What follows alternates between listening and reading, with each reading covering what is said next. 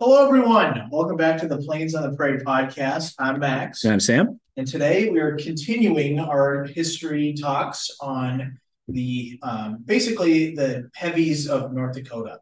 Um, last week's episode focused on the 319th and 321st wings that were at Grand Forks Air Force Base. And today we're going to be talking about the 5th Bomb Wing and the 91st Missile Wing that are at Minot Air Force Base. Um, so yeah, we're just gonna hop right into it. Uh, Sam, if you're ready, we can get her going. Yeah, let's do it. And just a reminder to check out our first video our first, uh, excuse me, first podcast on uh, the bomb wings from Grand Forks. Um, they don't need to be watched in order necessarily. You could just go ahead and check that out when you're done with this one. Absolutely. All right, so we're gonna get started here. Um, the fifth operations group, which is what category the fifth bomb wing at Minot falls under. Excuse me. traces its history back to the second group observation, which was stood up in August of 1919 at Luke Field in Hawaii. So it's one of the, I believe, one of the first 10 or 20 um, Army Air Force, well, Army Air Corps squadron at the time that was stood up even before World War II. So just missed that World War One era, so really early in the war, which I know you are absolutely. Oh yeah, those yellow winds. Yep, yep. No, it's reading back into this history is just interesting. Like the these pre-war bomber squadrons and bomber groups. It's just and yeah. it seemed like they transitioned from you know technology at that time was you know rapidly changing. You couldn't keep up. No, literally, actually, and I know a lot of those early um, even though they were being used by the Americans, they were actually predominantly British bombers. Right. Yeah. Transitioning of French and British was kind of the thing. And then um, companies like Keystone and Martin started building bombers in the 20s. And then, you know, getting into the big ones, Douglas, Boeing, yeah. and so on into the pre World War II and into World War II. Absolutely. And remember Keystone, because we're going to be talking about them a little bit later. Um, but in 1921, the group was redesignated as the fifth group observation and started flying the de Havilland DH-4 biplane bombers, which, if my memory serves me, I believe DH-4s were the first aircraft to perform air-to-air refueling.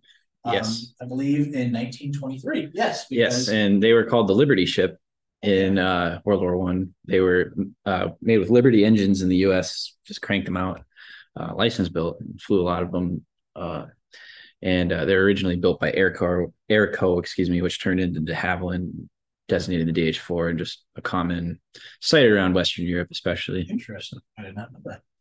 Cool. So in 1935, um, going back to what we were talking earlier about Keystone, um, in 1935, the 5th Bomb Group actually helped save the Hawaiian town of Hilo when Keystone B3 and B4 bombers, um, I, I, believe it was 10 of them in formation, dropped 20 600 pound bombs around a volcano on Hawaii to divert the lava flows that were actually heading towards the town.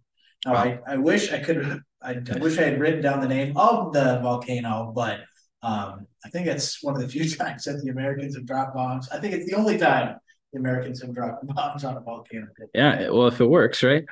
I mean, and it did. It, it actually did, which is pretty. Couldn't see them doing that again, but no, yeah. no, the, the weapons that they have nowadays, I think that would level the entire island. Yes.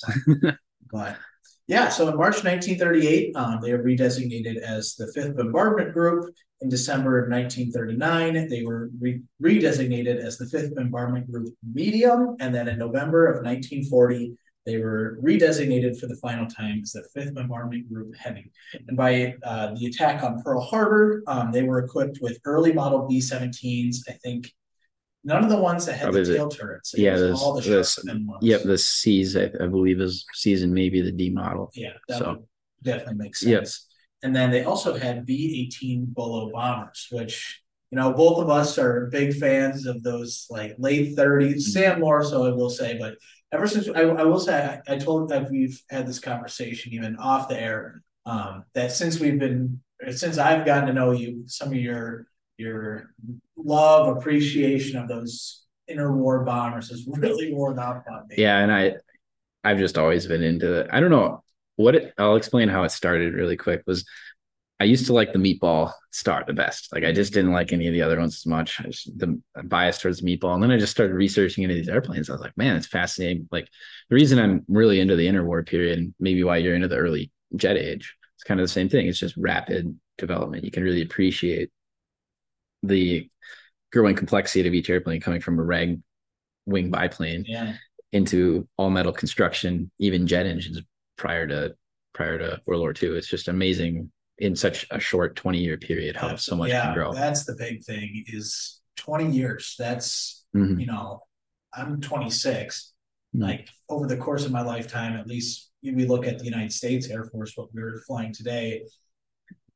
Not a lot of jets have entered service in my lifetime, whereas back then, you had a new jet, seemed like every five years. Right. And we can argue like war who does definitely advance things. It's it's out of necessity, right? Yeah. So it's just imagine like if World War II didn't happen, not that it was a bad thing, but just think of the development, how the development shift would have been. We probably would be a, a, decade behind at Yeah. least. At, So at the very least, Yeah.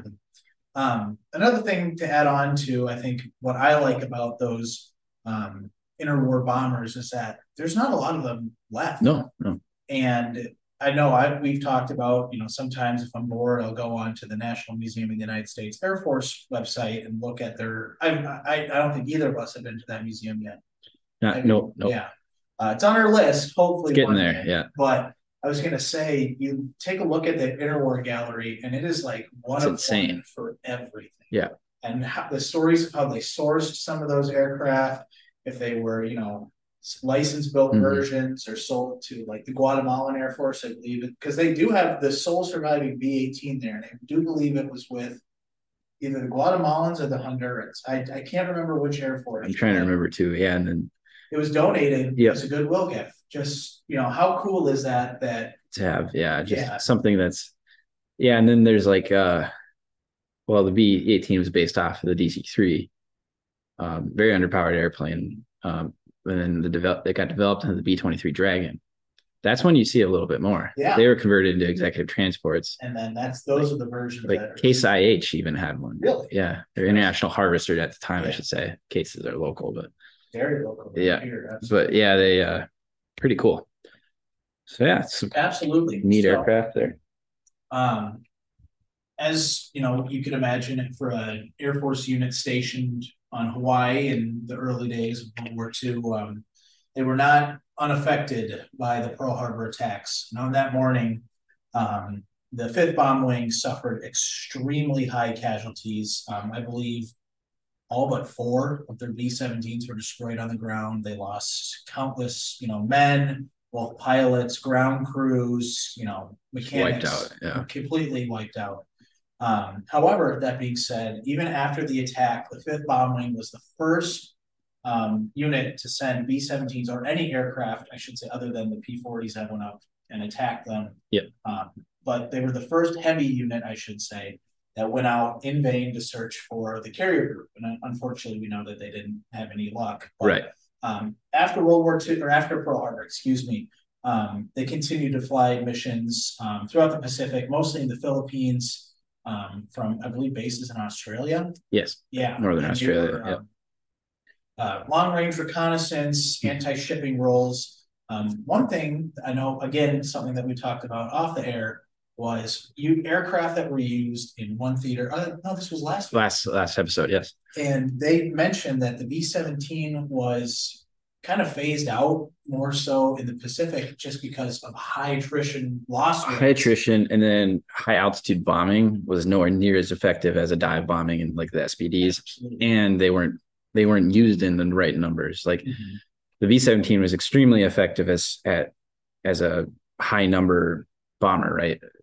Hundreds of them over western Yeah, Europe. Huge just yeah and it was kind of a lot of bombs a few for a good amount of misses right if you have a low amount of bombs to a localized target it just wasn't as effective It- statistics. yeah, it's statistics. They were effective. I recently was reading sidebar here on the reading a book on Guadalcanal and some of the B seventeen miss- missions in there, and they were relatively effective. But they also tended to use um, use the B seventeens more in that reconnaissance role, like you were saying, is they're very effective platforms for that Absolutely. long range. And what I also found was that um, as the you know the war went on, they obviously sent the B-17s to Europe and Mhm. elsewhere, but the B-24s were selected more so because they had much greater range than the B 17s. Extremely, yeah. Yeah. And, you know, like you said, maybe not.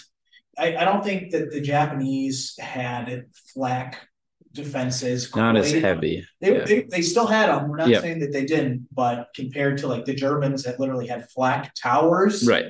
versus, you know, a Japanese garrison of like maybe 28. Yep. Everything was small numbers. It's, Yeah. It wasn't hundreds of thousands of, of men fighting for sure. But yeah, it's the 24 is an interesting aircraft for the Pacific Theater as well. They were used a lot in Burma. We talked about that last time, I know, but they're used a lot in uh, the CBI theater. Mhm. But um, the B 24 is kind of an interesting airplane for the Pacific. Um, pilots were afraid to ditch them. I, I suppose you know that like the high wing, mounted wing, it the uh, casualty rate on a ditching was extremely high. Yeah, B. I, I will go on to just personal preference. Um, I have family that were with B twenty fours Mhm. during the war, so I have a special spot in my heart Oh, for yeah. them. But that being said, I know that extremely how dangerous Yep. and Well, every airplane kind of has its Yeah. own quirk, and that's just one thing. I mean, the B twenty four served really well. I I got to fly on one once, and it was just a cool experience. So I'm a little I, I like both. I've been on both, thankfully. I'm really thankful for those experiences, but the rides were equally cool. well, hopefully I can get just I, I wouldn't even mind just seeing a B twenty four one day. yeah, hopefully someday soon. So after the war, like most uh, bomb wings, um, they were deactivated. Mhm. However, um, the modern fifth bomb wing was reestablished in July of 1949 at Mountain Home Air Mhm. Force Base in Idaho, and they flew the strategic reconnaissance mission. Where they um, would actually fly along the borders of both the Soviet Union and China from bases in, um, you know, the Aleutian Islands Mm. or you know mainland Alaska, and they would test to see how good the Soviet and Chinese, mostly the Soviet during this time, um, how good their response time was for either radar stations or scrambling intercept aircraft. And what they found was the fifth bomb wing was actually attributed to this.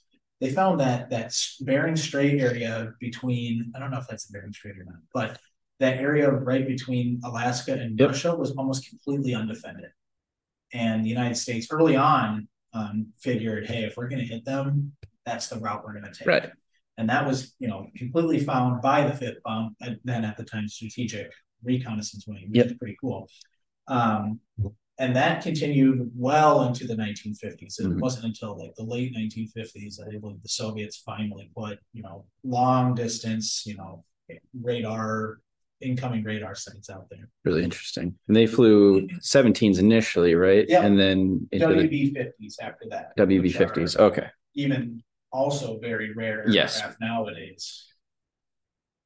And then after that, they were stationed at Travis Air Force Base in California, flying again, um, now reconnaissance B 36 Peacemakers, and then um, just standard B 36s um, in their strategic bombing role. Um, selfless plug here for the uh, maybe not the best movie that, um, oh, what's his name? Why am I forgetting his name?